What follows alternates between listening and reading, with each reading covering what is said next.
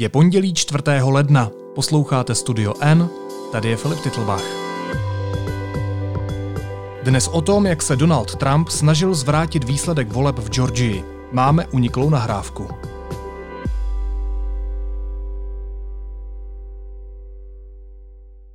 So, look, all I want to do is this. I just want to find uh, 11,780 votes which is one more that we have.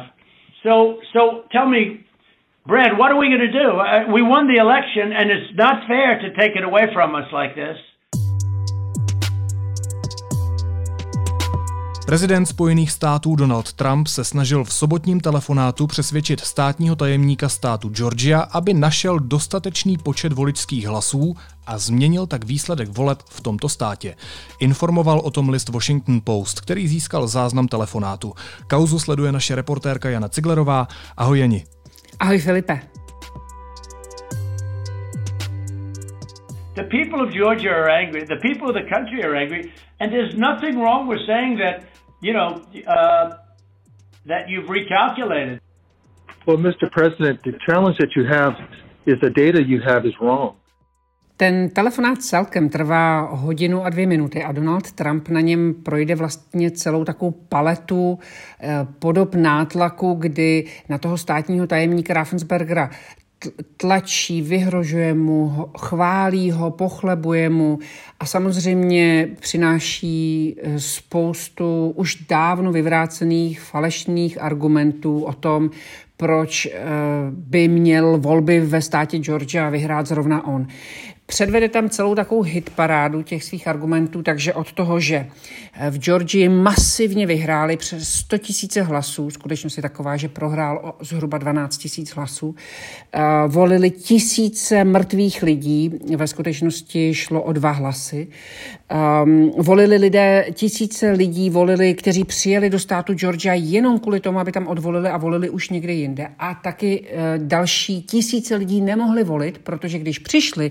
říká Donald Trump, do těch volebních místností, tak už zjistili, že vlastně někdo jiný za ně volil a to je very sad, very sad, říká Donald Trump na té nahrávce. Now, do you think it's possible that they uh, shredded ballots in uh, Fulton County? Because that's what the rumor is.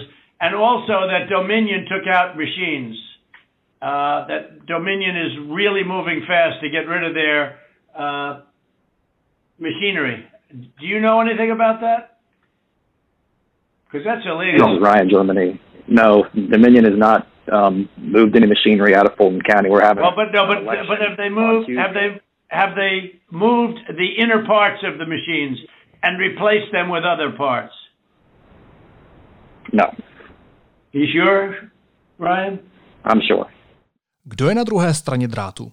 Je to vlastně slyšet hned od začátku. Ten rozhovor organizoval kancléř Bílého domu Mark Meadows, který eh, na začátku všechny představí, takže my máme úplně perfektní přehled o tom, kdo tam je. Je tam jak státní tajemník Georgie Brett Raffensberger, který je za stát Georgia zodpovědný za volby, tak jeho právní poradce Ryan Germany, ten má takový zvláštní jméno, mě vždycky to zesměje. A na straně druhé je Donald Trump, Mark Meadows, ten eh, kancléř a plus právníci, přičemž jedna z těch právníček, oni se do té doby ani nevědělo, že vlastně Donalda Trumpa zastupuje a Meadows to tam říká, eh, že to není oficiální zastupující právnička, ale ale je, je neoficiální. Není to důležité, spíš v té odborné veřejnosti to vyvolalo takové pozdvižení nad tím, že takto renomovaná právnička z renomované právní kanceláře se vlastně účastní tohoto tažení Donalda Trumpa za zvrácení eh, výsledků prezidentských voleb. Dobře, a co ta slova amerického prezidenta znamenají? Znamená to, že se Donald Trump pořád nemůže smířit s porážkou? Donald Trump se nemůže smířit s porážkou a je eh, ten, ten telefonát je takovým pohledem do jeho uvažování, do jeho mysli. A protože trvá hodinu a dvě minuty, tak eh, si člověk už udělá docela dobrou představu o tom, jak on to vlastně, co z toho, jak to jako vnímáte, jako, jaký z toho máte dojem z Donalda Trumpa. A e, zatímco v některých kroků v minulosti, v minulých dnech se, se mohlo zdát, že um, už se tak jakoby směřuje s tou porážkou, už se připravuje, už dělá některé kroky, které vlastně směřují k tomu, že, že, že prostě se do Washingtonu po 20. lednu nevrátí nebo do Bílého domu tak tahle nahrávka teda znova připomíná, že on je bytostně přesvědčený o tom, že mu skutečně byly volby ukradeny, že skutečně tam eh, byly eh, ženy, které vběhly do volební místnosti a vytahovaly kufry s volebními lístky a, a cpali je do těch místností, že některé, do těch, eh, do těch počítacích přístrojů, že některé z těch lístků skenovali i třikrát, to tam opakuje několikrát, na třikrát je naskenovali a všechny tyhle ty hlasy šly Joe Bidenovi. On ale úplně pomíjí jednu věc, že v těch samých volbách vyhráli v těch nižších, to znamená těch státních a, a, a, a, a senátních a, a sněmovních, vyhráli republikáni v nebývalém množství. Tak nevysvětluje nikde, jak je možný, že Část toho volebního lístku šla zcela správně těm republikánským senátorům, poslancům a místním legislátorům a část toho lístku, která odpovídala jemu, byla záhadně sfalšovaná. To tam vůbec nevysvětluje. You should want to have an accurate election. And you're a Republican. We believe that we do have an accurate election. No, I no you don't. No, no you don't. You don't have. You don't have. Not even close. You got. You're off by hundreds of thousands of votes.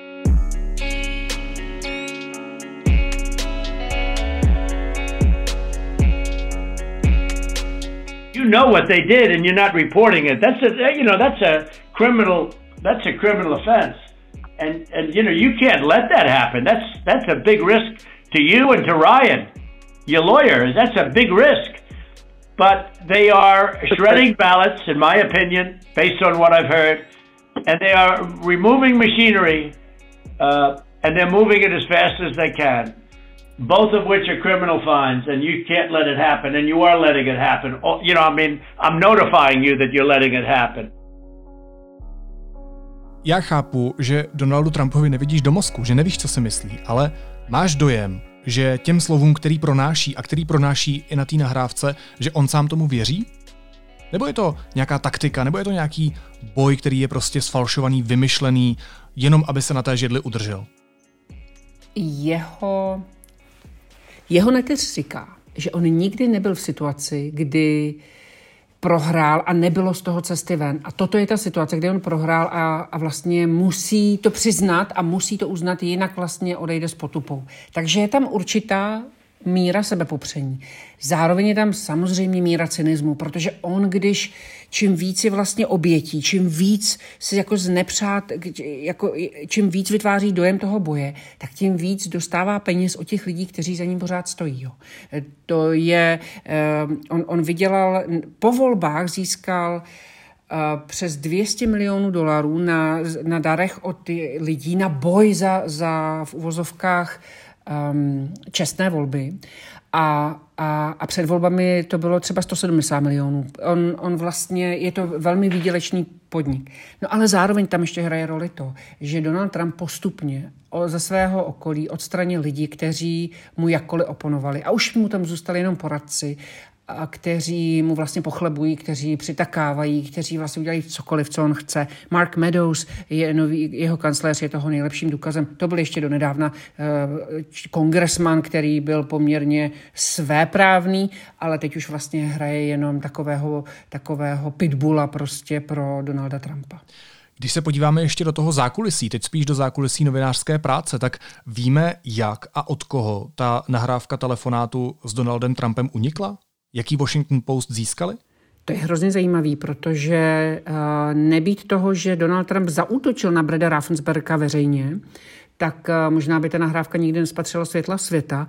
A je jenom otázkou, kolik takovýchto nahrávek a kolik takovýchto telefonátů Donald Trump udělal na různé činitele v různých státech, uh, o kterých my nevíme. Brett Raffensperger si ten telefonát nahrál, to je v Georgii legální, ale jeho poradci mu doporučili, aby ho nezveřejňoval, pokud samozřejmě na něj prezident nezautočí nebo nějakým způsobem neskreslí obsah rozhovoru. No a přesně to Trump udělal, když v neděli odpoledne na svůj Twitterový účet napsal, že Raffensperger je neochotný nebo neschopný odpovědět na otázky, které mu položil v telefonátu a že prostě nemá ponětí, he doesn't have a clue.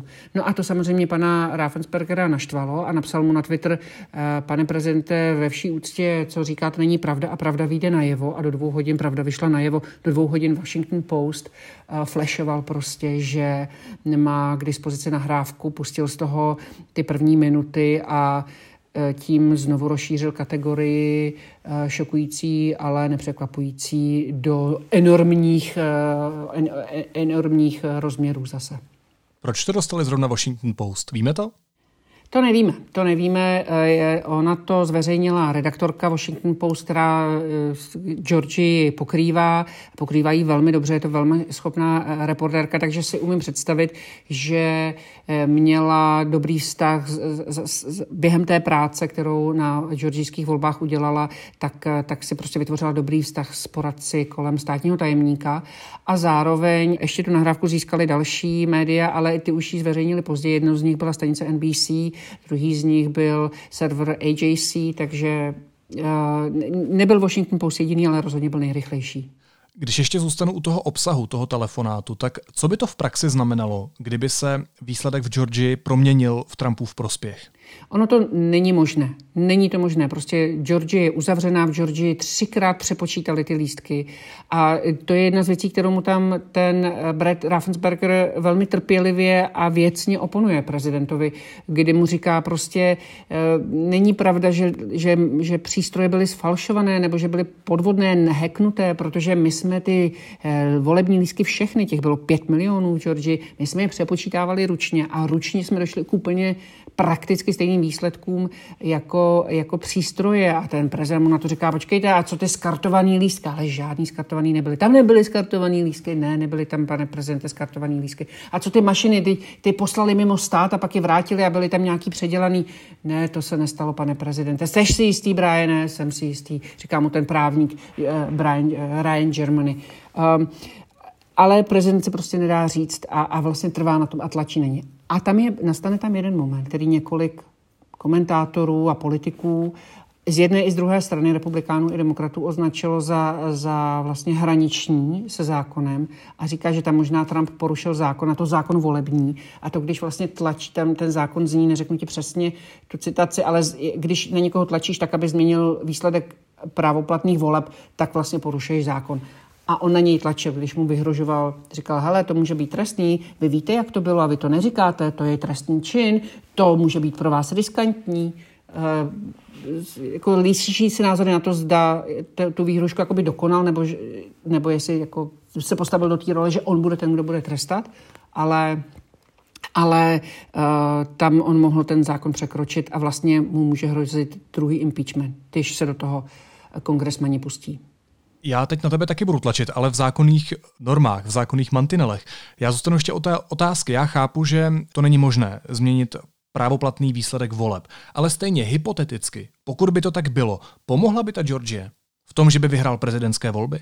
Díky za otázku, to je hrozně dobrý dotaz. Georgie má 16 hlasů, 16 eh, volitelů a Donald Trump prohrál 306, Joe Biden získal a 232 získal Donald Trump. To znamená, i kdyby se Georgie flipla, jak oni říkají, přetočila a, a těch 16 připadlo Donaldu Trumpovi, tak to šance na vítězství není.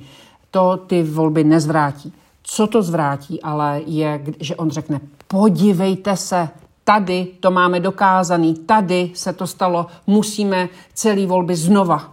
Jo? A e, bylo by zajímavé vidět, jak by to dopadlo v tomto případě, ale to se prostě nestane. To znamená, že by Georgie spíš posloužila jako lakmusový papírek, že by společnosti dal najevo, podívejte se, ty volby byly sfalšované, musíme přepočítat úplně všechno. No, ale ono se v mnoha, hlasech, v mnoha státech přepočítávalo, prakticky ve všech těch rozhodujících se přepočítávalo. On by řekl, podívejte se, tady jsme to dokázali, dokázali jsme vám, že prostě ty hlasy tam byly, že nás o ty hlasy připravili a teď to, teď uh, musíme zavést eh, volby znova. Jedna z variant, kterou Trump vlastně zvažoval, a my jsme o tom i v deníku N psali, bylo, že mu jeho mm, poradci navrhovali, ať prostě zavede stané právo a vyhlásí volby znova. Jo? Ne ve všech státech, jenom v některých, no ale kdyby to vyhlásil, kdyby to udělal a nedej bože by se to nějakým způsobem podařilo, tak on by vlastně, jemu by stačilo pár států, kde by se to dalo zvrátit. Nevím jak, ale, ale toto byl jeden z těch návrhů, který projednávali. Dobře, a může se to ještě stát? Můžeme být svědky nějaké historické události, že do té doby, než složí přísahu nový prezident Joe Biden, se něco takto zlomového stane? Filipe, já doufám, že ne, protože by to bylo ohromně nedemokratický, byl by to ohromně nedemokratický krok. Ale pokud by se to stalo, tak on by vlastně k tomu potřeboval armádu. A mimochodem je moc zajímavý poslední vývoj v tomto oboru, kde včera večer zase v deníku Washington Post shodou okolností všech deset žijících bývalých ministrů obrany společně, demokratů republikánů, společně se psalo dopis, ve kterém vyzývá Trumpovu administrativu k eh, míru milovnému předání moci, k respektování zákonů, k respektování historie. A jeden se ptá, proč mají, má těchto deset bývalých ministrů obrany takovou potřebu z ničeho nic tento, toto společné prohlášení vydat. Co vědí oni, co nevíme my, co je k tomu přimělo. Ale každopádně to vypadá, že armádu na své straně v takovém případě mít prezident nebude. Kdy má složit přísahu nový prezident Joe Biden? 20. ledna ve Washingtonu. Doufám, že se tam pojedu podívat. Eh, žádám znovu o výjimku um, na ambasádě Spojených států, aby mě pustili do země, protože pořád do země nemůžeme.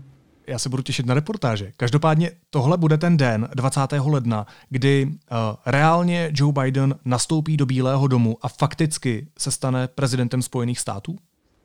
Přesně tak. A tam je dokonce takový stálý ceremoniál, který se předpokládám, že to, toto prezidentství nestane. A tím je, že um, budoucí zvolený prezident přijde do Bílého domu, tam stráví hodinu zhruba uh, se s odcházejícím prezidentem, ti předají si takzvaně moc, společně potom odjedou do, na inauguraci. Eh, odcházející prezident přihlíží inauguraci nového prezidenta a ten se poté vrací do Bílého domu už jako by právoplatný obyvatel, zatímco eh, odcházející prezident nastupuje do vrtulníku a odjíždí pryč. Tak uvidíme, jestli se toto stane. Eh, zatím se to vždycky stalo, a, mm, ale Donald Trump není typický prezident, takže mm, nemusí se to stát. A co bude další dny? Co bude od 21. ledna dál dělat Donald Trump? Tak my víme, že on uh, už toho 20.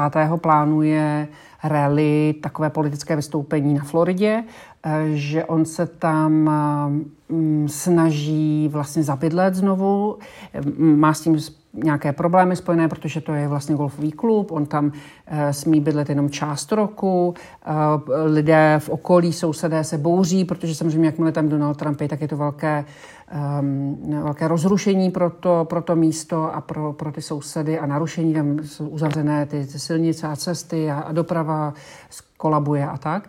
Ale víme, že prostě on se vlastně na té Floridě chce usadit. Eh, Melania Trumpová už se byla dívat na nějaké školy, na takové velmi dobré školy ve Fort Lauderdale nedalekém pro barona, který by tam nastoupil. Um, zároveň na ten den té inaugurace, takový jako malý detail, může to něco znamenat, nemusí to znamenat vůbec nic, ale asi půl roku dopředu bylo nemožné sehnat v jeho hotelu Washington Plaza nebo Washington International, tam bylo nemožné sehnat ubytování a najednou prostě na toho 20. byly všechny ty místa odblokovány, jako kdyby on předpokládal, že už jako jeho lidi tam nepřijedou. Myslím, že je taky čas ohlídnout se zpátky. Jak se pod jeho vládou, jak se pod vládou Donalda Trumpa změnila Amerika? Složitá otázka, asi na ní nebude jednoduchý odpovědět, ale kdyby se měla vypíchnout nějaký hlavní body, vidím tě na Skypeu, jak se držíš za hlavu. Filip, jak se změnila Amerika je Můžeme tady spolu strávit ještě další čtyři hodiny a to ti stejně řeknu jen kousek. Amerika si prošla samozřejmě velmi netradičním prezidentstvím a zároveň jí potkala nejhorší pandemie za poslední sto let. Takže um, je to, Amerika se nachází úplně v jiném bodě, než byla před čtyřmi lety. Ale my jsme si dali eh, dohromady takový čísla, protože vždycky si povídáme o tom, ale je dobrý vlastně vidět řeč čísel. Jo? Tak eh, třeba Donald Trump se vždycky chlubí, že uh, měl nejlepší ekonomiku na světě a že nikdy žádná vláda neudělala pro ekonomiku Spojených států tolik, co ta jeho vláda. Tak když se podíváme na čísla, tak zjistíme, že vypráví poněkud jiný příběh.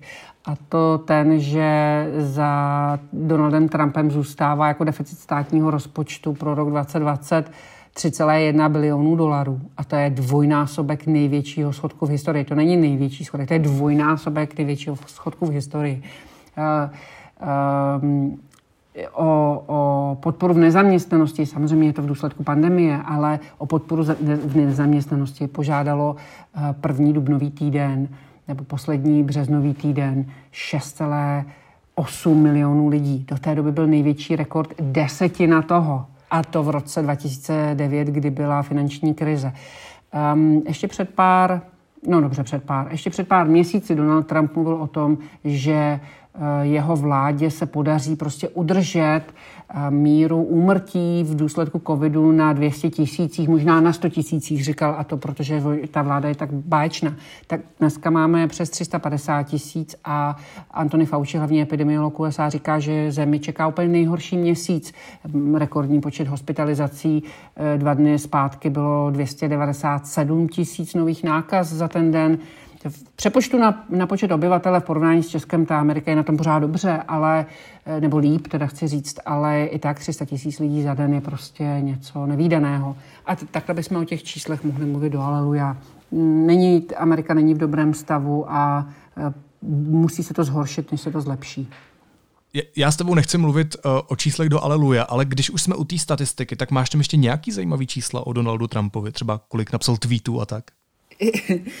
je, Donald Trump je v mnoha věcech výjimečný, ono se to nezdá. Tak například je to prezident, za kterého, který nevyvolal žádnou válku. To je, eh, to je velmi dobrý posun. Zároveň je to prezident, který se třikrát setkal jako vůbec jediný prezident ve Spojených státech, tak se, tak se třikrát setkal se severokorejským vůdcem, eh, v jeho případě to je Kim Jong-un, také se to nikdy nestalo. Ehm, zároveň měl třeba eh, nejvíc prozatímních ministrů obrany. Nikdo neměl čtyři eh, prozatímní ministry obrany jako Donald Trump. Ehm, a, a taky fungoval vlastně Pentagon ministerstvo obrany, fungovalo 203 dnů bez ministra obrany schváleného senátem opět. Nikdy se to předtím nestalo, je to nejdále v historii ministerstva.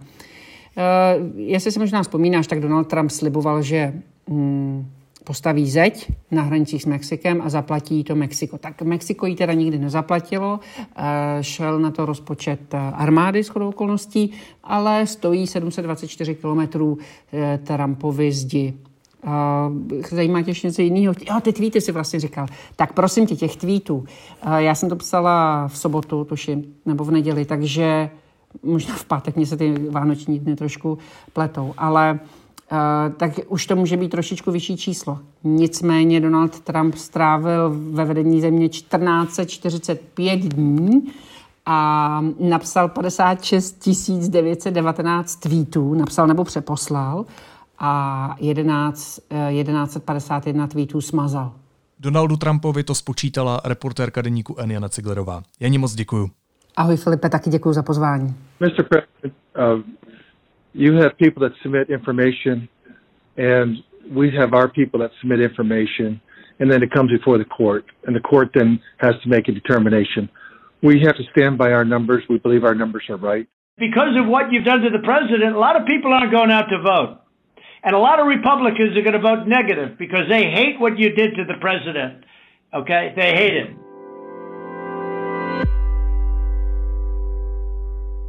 A teď už jsou na řadě zprávy, které by vás dneska neměly minout.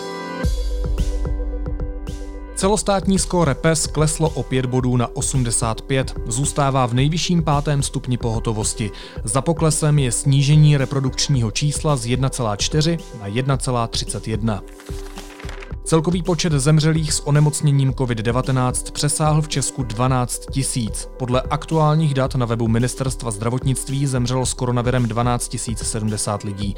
V neděli laboratoře v Česku odhalili přes 6 200 nových případů, což je zhruba o 1250 víc než v sobotu.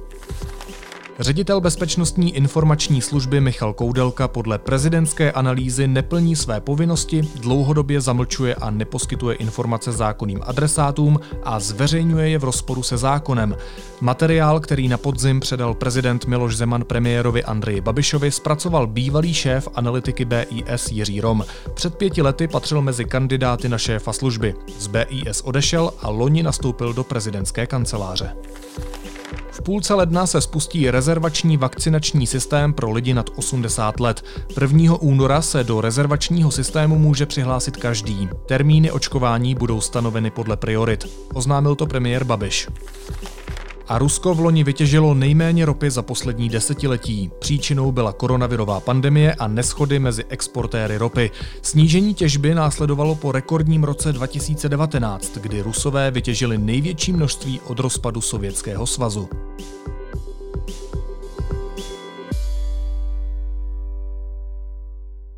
A na závěr ještě jízlivá poznámka. Premiér Andrej Babiš zveřejnil očkovací strategii vlády exkluzivně ve svém propagačním videu Čau lidi. Takže hodně zdraví v novém roce a dívejte se na Čau lidi, uvidíte exkluzivně očkovací strategii naší vlády. Takže pokud si předplatíte i dnes prémium, získáte exkluzivní právo přijít dřív na řadu v očkovacím centru Čapí hnízdo. Mimochodem, žádost si se slevou můžete vytisknout na recepci v Sokolovně v Průhonicích. Naslyšenou zítra.